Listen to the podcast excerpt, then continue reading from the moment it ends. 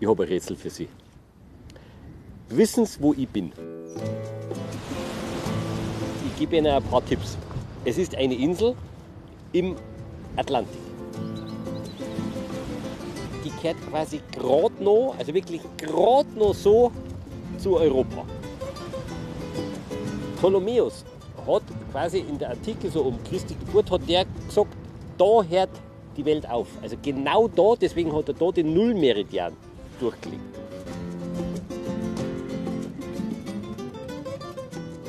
Der Kolumbus hat sich da quasi für seine Entdeckung vom Rest der Welt, hat sich der da sein Brotzeit geholt. Also praktisch nochmal die Schiffe voll gemacht. Letzte Licht Europas quasi. Hm, ja, was kann ich jetzt nur sagen? Und ein bisschen wie Niederbayern. Ja. Gut, also ein bisschen wie Niederbayern, wissen Sie nicht, wo, wo ich bin. Nein? El, El Hierro. Redst du von El Hierro? Komm, jetzt gehen wir ins Wasser. Carsten, das, ist doch, das war doch ein, ein Rätsel. Für den Zuschauer. Hätte doch jetzt äh, die, die Sofortrente-Gewinner kennen. 6000 Euro im Monat. Somewhere beyond the sea,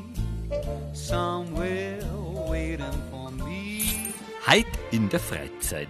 Schwerelos unter Wasser.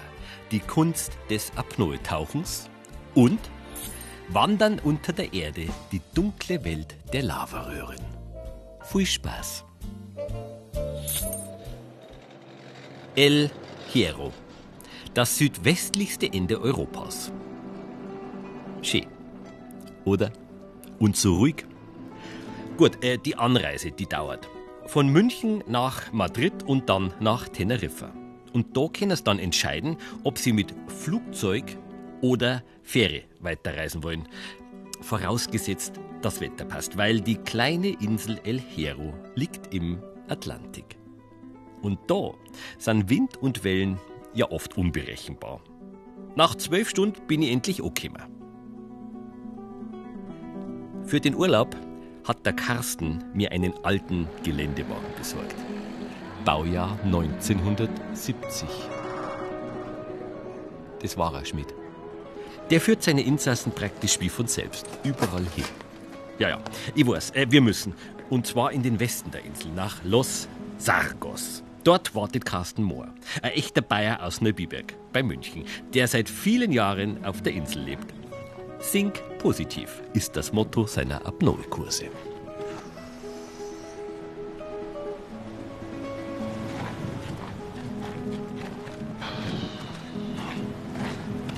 Carsten, grüß dich.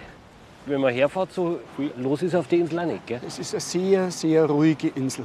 Weil man so schwer herkommt. Ja, das schützt die Insel aber auch, weil dadurch ist es vom Massentourismus völlig unbelegt. Deswegen bist du auch da und deswegen bin jetzt auch ich da, gell? Ich bin da, weil das natürlich ein Paradies ist hier für mich, für meine Leidenschaft fürs Freitauchen, auch Apnoe-Tauchen genannt. Und du hast gesagt, du magst das lernen. Genau, ich mag zumindest einmal hinschmecken.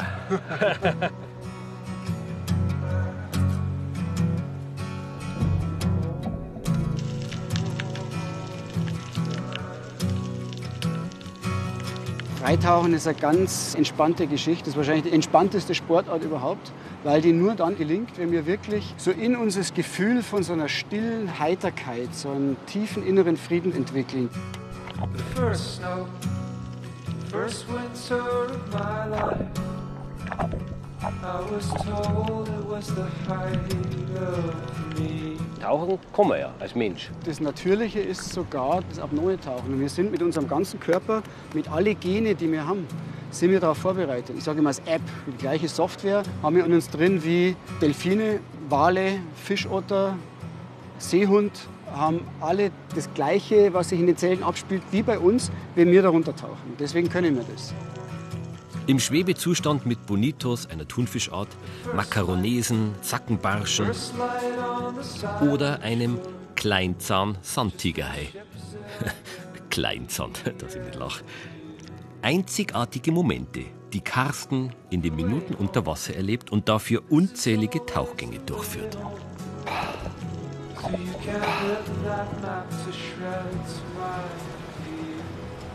Bevor wir reinhupfen, gibt es ein paar Sachen, die muss man vorher wissen. Es geht um zwei Sachen, die so der Schlüssel sind des Freitauchens. Das eine ist Atmung, klar, weil wir halten die Luft an. Das machen wir aber im nächsten Schritt. Im ersten Schritt lernen wir, wie funktioniert das mit dem Druckausgleich. Wir haben hier oben ein Bar an der Luftoberfläche. Wenn wir auf 10 Meter runtergehen, haben wir zwei Bar. Druck auf den Körper. Druck auf den Körper, äh, natürlich aufs Trommelfell. Druck aufs Trommelfell. Dann verbirgt uns das Trommelfell von außen Klar. und das macht Schmerzen.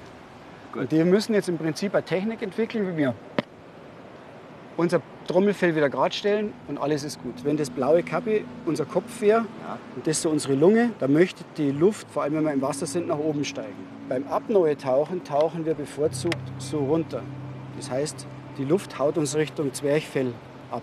Das heißt, wir müssen die, um in den Kopf zu kriegen, um einen Druckausgleich hinzukriegen, nach oben pressen und das schafft kein Mensch von der Welt, das aus der Lunge zu machen.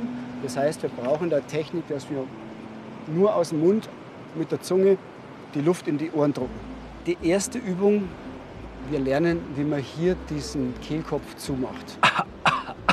Merkst, das ist zu auf, zu auf. Zweite Stufe ist, dass wir mit der Zunge den Buchstaben T sagen wollen. Und das heißt auf Englisch T-Lock, das heißt, du machst zu. Und jetzt, wenn du die Nase zuhältst Ja. und ein ein T sagst, ganz das fe- festeste T der Welt, ohne dass der Buchstabe T aus dem Mund rauskommt. Aha, das schaut so aus, als hättest du plopp gemacht.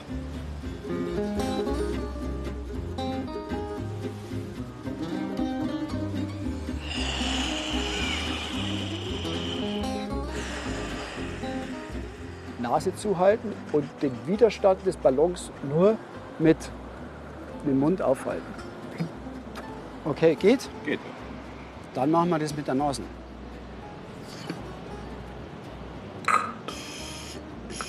Ich atme voll aus, mache hier zu, mache die Nase zu und versuche mit verschlossenem Kehlkopf mit diesem Tee mir Luft in die Ohren zu drücken.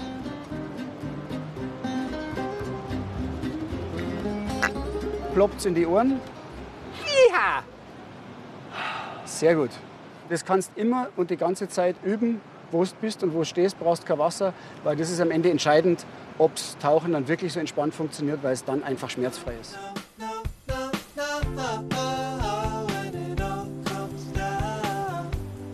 Nach meiner ersten Apnoe-Einheit haben wir dann in Las Puntas den Abend ausklingen lassen. Guter. Den nehmen wir.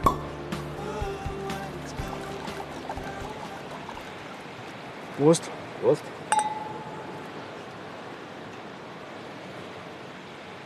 Ein Stück Bayern Spirit im Atlantik, weil der Winzer kommt aus Bayern, macht hier ökologischen Wein gerade da oben in den Hängen.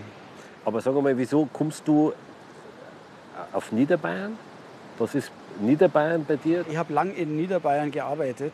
Das Hiersein, das hat mich so daran erinnert, so ein bisschen die Leute, die Art der Leute, die Freundlichkeit, das, das Rustikale, das gerade raus sein von den Menschen, das Ambiente. Man ist eine, eine Stunde ist man von der Millionenstadt Teneriffa weg. Man ist auf dem Land einfach und hat doch, so sagen wir, innerhalb von einer Stunde Anbindung an die große weite Welt. Und das macht so einen netten Misch, dass ich mich ab und zu einfach daran erinnert fühle. Ist ja ganz gut, oder? Wenn man mal so ein bisschen Heimweh hat, kann man ja quasi. Ja. Heimweh habe ich hauptsächlich eigentlich nur nach dem Biergarteln. Da gibt es relativ wenige Optionen hier. Wobei, ich ganz ehrlich, also ich meine, das ist jetzt äh, kein schlechter Flieg. Das Hotel ist sehr nett. War mal im Guinness-Buch der Rekorde als kleinstes Hotel der Welt. Stell dir vor. Das heißt, das war eigentlich auch mal eine Möglichkeit, dass ich da drin schlafe, oder? Ja, freilich. Mit Sicherheit ein schönes Erlebnis, direkt an der Meereskante einen Meeresblick zu haben. Können wir schon wieder anstoßen. Schon wieder Prost. Das einst kleinste Hotel der Welt stehe ich einer dann im zweiten Teil meiner El Hierro-Reise vor. Übernachtet habe ich jetzt erst einmal im El Sitio. Besitzerin Sabine hat die schlichten Apartments nach Vorbild der Ureinwohner, der Bimbaches, aufgebaut. Sechs Häuschen mit Dusche, Küche und Bett. Kostet pro Haus pro Nacht 42 bis 60 Euro ohne Frühstück. Aber das können Sie ja in der Küche selber machen.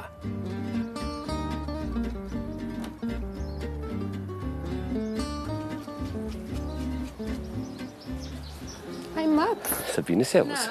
Und was machst du heute? Ich darf jetzt ein bisschen in die Stadt fahren. Mal schauen, was so los ist am Sonntag. Na, also am Sonntag vor Mittag. Weißt du, wo du da hingehen musst? Nein? Auf den Markt in Frontera. Die ganze Insel kommt dahin. Musst du hin. musst Muss du ich, hin. gell? Absolut. Weil wenn ja. alle da sind, dann darf ich nicht fehlen, glaube ich. Gell? So ist das. So wunderbar. Alles klar. Danke. Tschüss. Servus.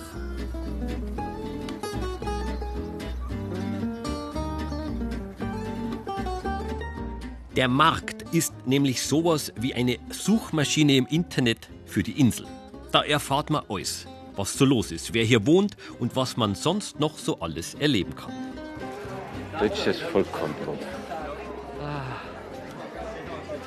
Brezen. Hola, buenos días. Buenos dias. Ähm. Kann ich helfen? Brezen auf Hero. Ja, sind wir heute früh um sechs aufgestanden und haben die Brezen extra frisch gemacht. Aber nicht ganz uneigennützig, weil uns schmecken ja die Brezen. Ne? Das heißt, ihr seid auf der Insel heimisch. Jetzt fast sieben Jahre. Hat euch dann erwischt Ja, quasi. sind wir hängen geblieben. Hängen geblieben. Und wo kommt ihr her? Ich komme aus Nürnberg. Leider hat Franken nicht so viel Sonne wie El Hierro. Deswegen, Und das ganze Jahr über, oder? klar, das ganze Jahr und ich bin ein Sonnenkind, ich brauche das. Ehrlich? Ja. Heidrun backt aber nicht nur Brezen und Brot, sondern bietet auch mit ihrem Mann, dem Jörg, Höhlenwanderungen an. Und wenn die so gut sind wie die Brezen, ja dann. Und klar, dass ich auf dem Markt auch den Carsten getroffen habe. Es gibt hier alles, weil auf der Insel wächst alles. Selbst Ananas und Bananen, da würde ich mir wünschen, dass das noch ein bisschen ökologischer funktioniert. Aber die Insel könnte sich wahrscheinlich selber versorgen. Es gibt da Menschen, die das anstreben hier. Im Moment haben wir Maracujas, wir haben äh, gerade die Mandelernte gehabt, Apfelernte. Das ist aber schön da unten. ne? Das ist ein ehemaliger, halb abgerutschter Krater. Ach, das ist die eine Das Seite vom, vom Krater. Super fruchtbar wegen der Vulkanerde, vom normalen Gemüsegarten bis. Es wächst alles da. Vom Tal El Golfo fahren wir jetzt hinauf auf die Hochebene zur zweiten Übungseinheit. Die zentrale Botschaft ist, dass unser Körper perfekt vorbereitet ist fürs apnoe Tauchen zum Luftanhalten. Warum? Weil wir in unserem Blut eine Sauerstoffsättigung jederzeit und immer von 96 bis 98 Prozent haben. Das heißt, wir kommen gar nicht recht viel höher. Die einzige Möglichkeit, dass wir länger tauchen können, angenehmer tauchen können, stressfrei tauchen können, ist, dass wir Sauerstoff sparen. Und der größte Sparfaktor ist tatsächlich unsere Rübe. Das heißt, wir wollen da den Sauerstoffverbrauch runterfahren. Es gibt nur zwei Situationen, wo es sich empfiehlt, einen bestimmten Atem anzuwenden. Das ist der letzte Atem vorher und der erste nachher. Jetzt machen wir erst einmal der letzte Atem vor einer Apnoe-Phase. Das Wichtige ist, dass wir zuerst in den Bauch atmen und dann in die Brust.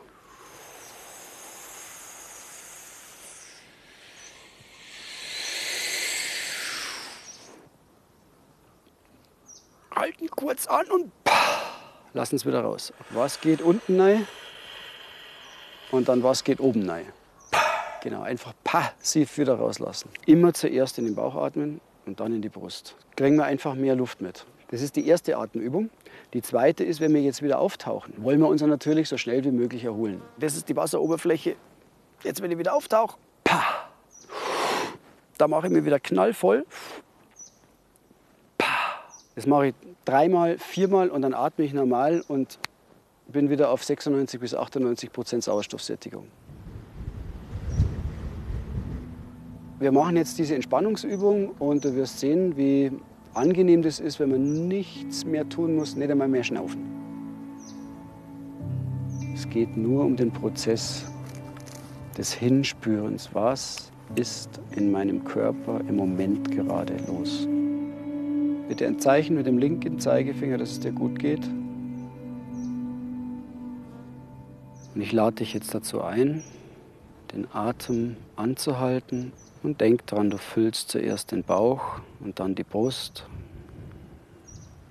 und hältst dann den Atem an. Und ich lade dich jetzt dazu ein, so lange auszuhalten, bis du wirklich so festes Schluckaufgefühl hast, bis es wirklich das Zwerchfells zucken anfängt. Und das so drei, vier, fünf Mal auszuhalten. Fünf, vier, drei, zwei, eins, null.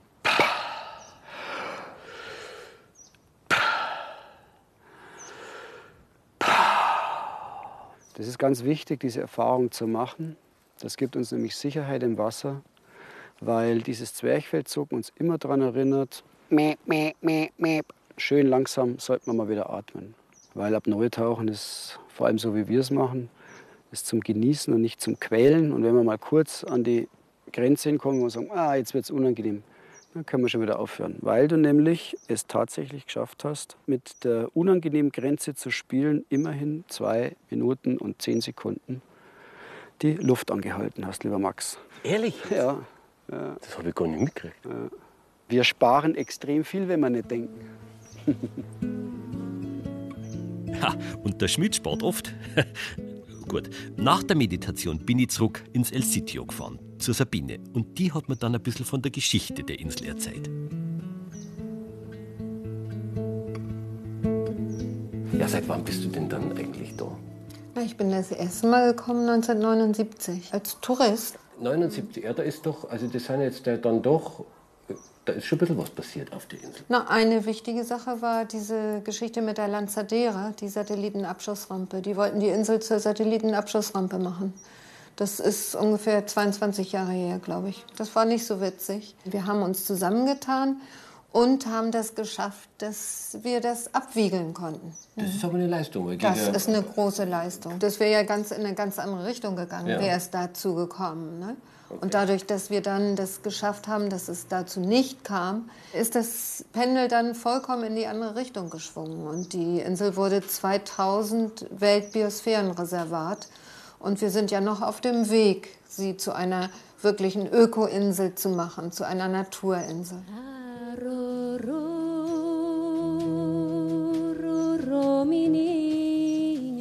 Einen großen Anteil daran hat auch Sabine. 1993 baut sie ein altes Bauernhaus zu der Apartmentanlage El Sitio um. Herzstück ist heute der Yogaraum. Duérmete,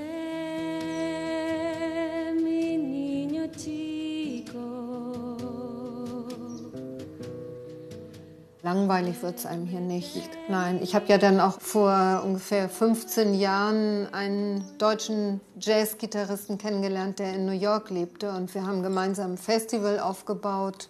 Ganz bekanntes Festival. Da kommen Musiker aus aller Welt. Und wir vermengen den Jazz mit der Musik von hier, mit der einfachen Folklore-Musik von hier.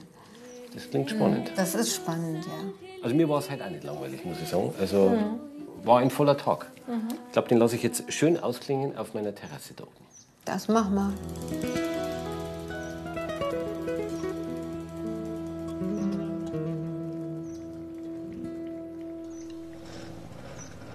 Heute habe ich mich zu einer Höhlentour bei Heidrun und Jörg angemeldet. Treffpunkt ist Punta Orchilla, der südwestlichste Leuchtturm Europas. Schmidt, was los?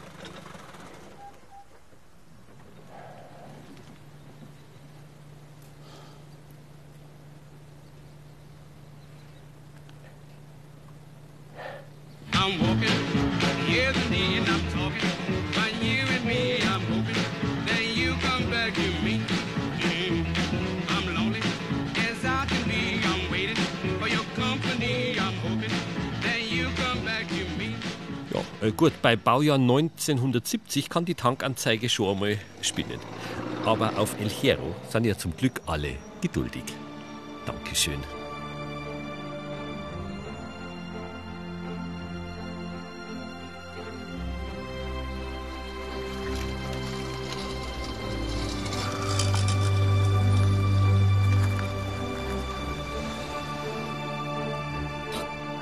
Bist gut angekommen? Ja, Ja? Mit dem Auto alles gut? genau, das ist großartig. Gut, Ja, ja, okay, wunderbar. super, Nein, nein, passt. Super, super. Genau. Ich nehme dich jetzt mit in die Cueva del Alcantilado. die Höhle, die sich im Steilhang befindet. Und warum die Höhle so heißt, das wirst du sehen, wenn wir am Ende der Höhle sind. Gut.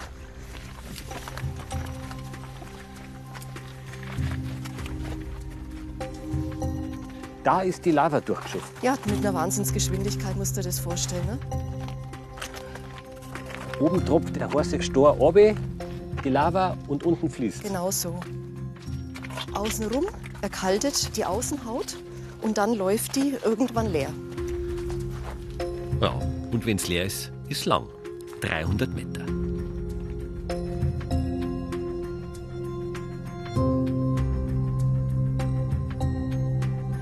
Ist eine Gasblase, die entsteht. Es pustet sich von unten auf, mehr, mehr, mehr. Und wenn der Druck zu groß wird, dann bricht die Decke ein. Aber das bricht jetzt nicht, ähm, also das- ist Jahrmillionen her. Das, also die Höhle ist jetzt ungefähr 20.000 Jahre alt, da wird uns jetzt nichts auf den Kopf fallen. das ist schön. Ja. Wir haben auf El Hierro ungefähr 100 bekannte Höhlen. 57 davon kennen wir. Die haben wir vermessen, haben wir angeschaut, was drin wächst, welche Tiere drin sind, haben ähm, Skelette drin gefunden.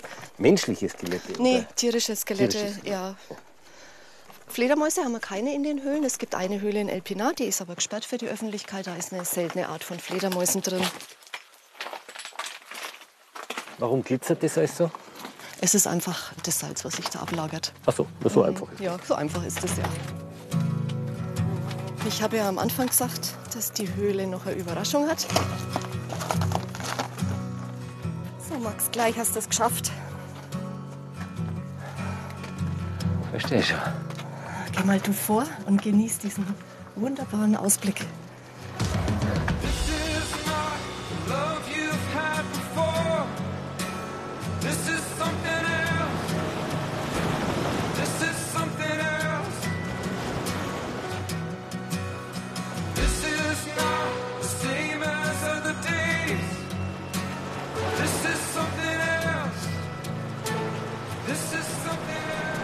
Nach meinem Ausflug in die Höhle ging es dann zu meiner dritten Apnoe-Einheit. Ins Wasser. Das ist ja praktisch, oder? So ein Badwanne kann ich bei jedem Wellengang kann ich ein bisschen baden Ja, gehen. die Badewanne heißt hier Charco. Charco ist ein spanisches Wort, heißt Pfütze. Pfütze. Und Gut. diese Pfützen, das sind so wie so natürliche kleine Fjorde, die dann oft noch ein bisschen ausgemauert sind. Man ist halt total geschützt vor Wind und Welle. In der Regel haben wir super Bademöglichkeiten. Oder Trainingsmöglichkeiten, gell? Oder Trainingsmöglichkeiten, ja, weil das sich natürlich gerade für das, was wir jetzt vorhaben, so die ersten Versuche, die Luft anzuhalten, ist das optimal, weil es flach, ruhiges Wasser und das probieren wir jetzt, okay? Gut, dann.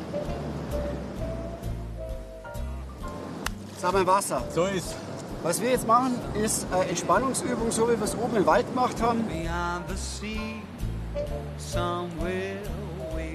Und dann werde ich dich runterzählen, du drehst dich um und hältst einfach einmal für kurze Zeit den Atem an. Denk dran, der letzte Atemzug macht den Bauch schön voll, die Brust schön voll.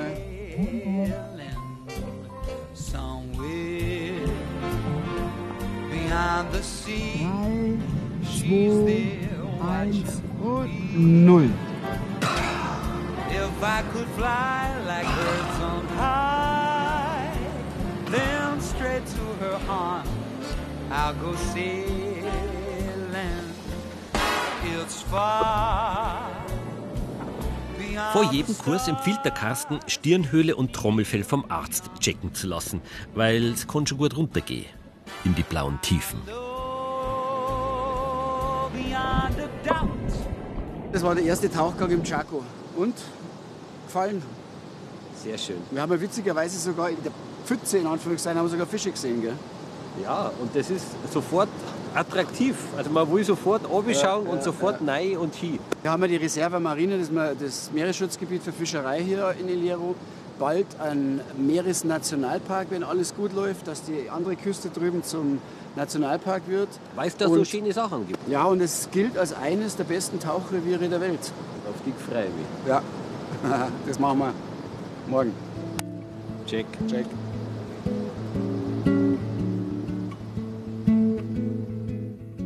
Und weil Apnoe-Tauchen ganz schön hungrig macht, sind wir nach Echedo gefahren, ins Restaurant La Higuera de Abuela am Nordzipfel der Insel.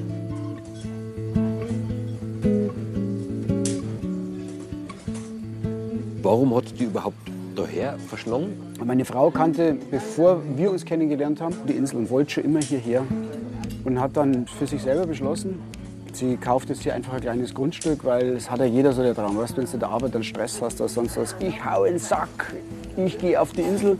Und sie hat gesagt, sie hat dann zumindest mal irgendwas auf einer Insel. Das war so ihre Motivation. Erst kam der Carsten mit einem Zelt, ja, für ein paar Wochen, dann für Monate und schließlich ganz nach El Hierro. Seitdem baut er sich zusammen mit seiner Frau ein neues Leben auf. Das ist wie wenn du dich verliebst. Jeden rationalen Gedanken aus der Welt gelassen und einfach nur im Herz gefolgt. Einfach nur gesagt, boah, ey, das, die Chance wollen wir nicht ergreifen. Das, man muss es zumindest probiert haben. Wenn wir scheitern, dann sind wir gescheitert. Aber der muss der Liebe nachgehen. Und dann, ja, war Umstellung. Ja, ich stelle mir vor, man bist jetzt ja auch schon ein bisschen älter. Seit kurzem darf ich sagen, ich gehe auf die 60 zu. Immer noch volles Haar, oder wie? Ja, Was haben wir da? Das nennt sich Mojo de Queso. Schmeckt ähnlich wie Oberster. Ein bisschen Bayern am Tisch.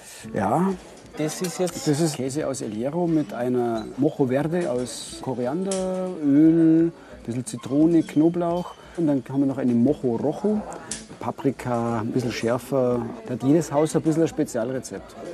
Schauen wir jetzt. Jetzt, jetzt kommt's. Jetzt kommt's. Geht noch weiter. Ja. Was haben wir? Falafel. Falafel. Und das sind, Hab ich das sind- verstanden? Meinst du? ja, hat sie. Falafel ist jetzt ja eher arabisch. Eher arabisch, aber El Hierro gehört geografisch zu Afrika. Das ist 400 Kilometer in der Richtung sind wir schon in Marokko. Na gut. Und das sind Lappas, das sind Nappschnecken, die wachsen hier zu Tausenden und Abertausenden an der Küste und werden dann von den Felsen abgeerntet.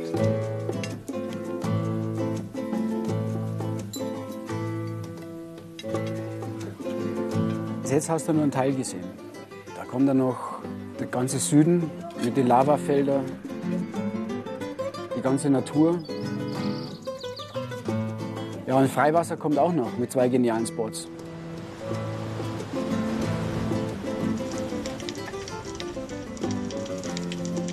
Stimmt, wir müssen ja noch oben.